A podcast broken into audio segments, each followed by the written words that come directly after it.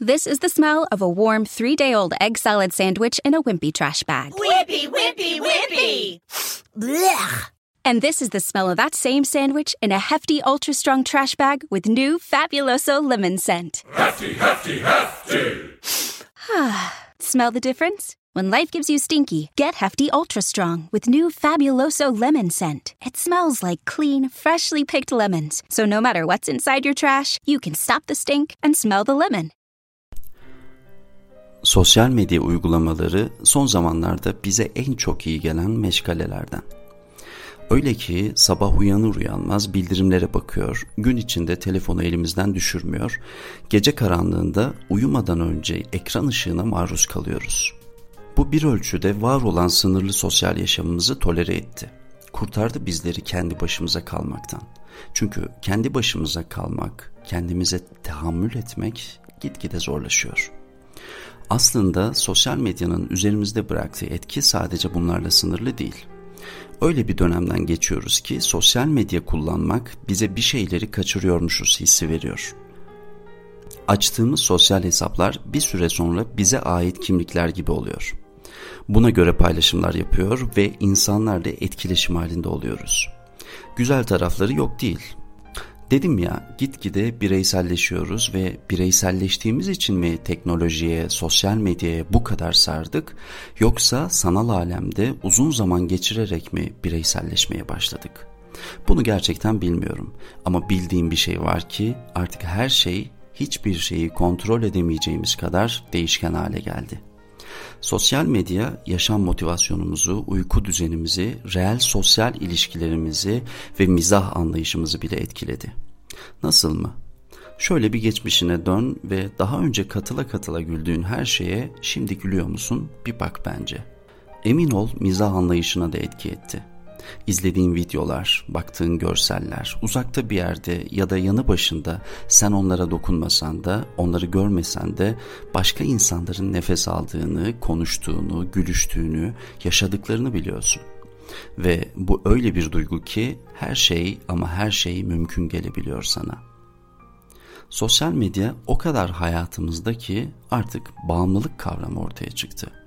Ama ben burada bağımlılığın üzerinde çok durmayacağım. Çünkü eminim daha önce sosyal medya bağımlılığıyla ilgili en az bir görsel görmüş, en az bir cümle duymuşsundur.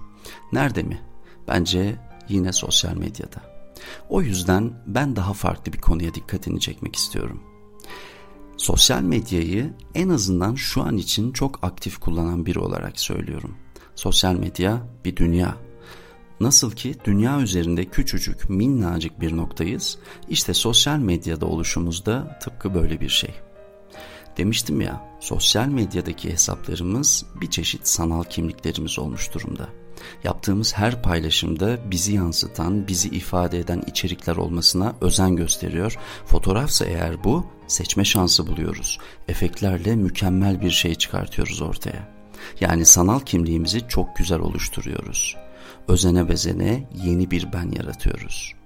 Peki sanal kimlikle gerçek kimlik arasındaki fark nedir sence? Gerçek kimliğimiz var olan, koşullardan etkilenen, tavır ve tutumu değişebilen bir kimlik. Oysa sanal kimlik müdahale edebileceğimiz, üzerinde yaptığımız küçük dokunuşlarla eksik ya da bizce defolu olan taraflarımızı gizlediğimiz mükemmel bir kimlik. Sanal kimliğimizle gerçek kimliğimiz arasındaki mesafe ne kadar çoksa gerçeklikle aramıza bir o kadar mesafe koymuşuz demektir. Ne dediğimi anladığını düşünüyorum sevgili dostum. Evet evet, reelde karşılığı olmayan aşırı mutluluk pozlarından, mükemmele yakın ten renginden ve seni yansıtan, senin için yazılmış şarkılardan bahsediyorum. Bir de kamuoyu açıklamalarından, kutladığın bayramlardan, dilediğin başsağlığından, içtiğin kahveden, yediğin yemekten ve gezdiğin ayak basılmamış yerlerden de bahsediyorum. Bu alan sence de kendimizi ifade etme yeri değil mi? O halde ifade edelim tüm çıplaklığıyla. Aslında o kadar açık olmasına da gerek yok. En azından bizi gerçekten yansıttığı kadarıyla demek daha doğru. Instagram'da paylaştığım bir içerikte sosyal medya için hatta Instagram için vitrin ifadesini kullanmıştım. Mağazalar vitrine ne koyar sevgili dostum? en çarpıcı, en göz alıcı, en çok satan, en renkli ya da en beğenilen ürünleri koyar. Bak der, böyle ürünlerim var benim der. Sen de vitrinde gördüklerin için girersin o dükkana ya da mağazaya. Her neyse, bakarsın ki içerisi vitrin gibi değil. Anlarsın ki vitrinde gördüklerin her zaman isabetli kararlar aldırmaz sana.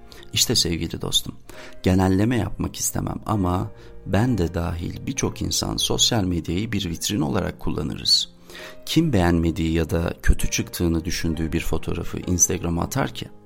Ama gerçek hayatta bazen o kötü çıktığını sandığımız fotoğraftaki gibi görünürüz. Peki gerçek hayatta kaydırıp daha iyi göründüğümüz bir görselimizi bulabilir miyiz? Mümkün değil.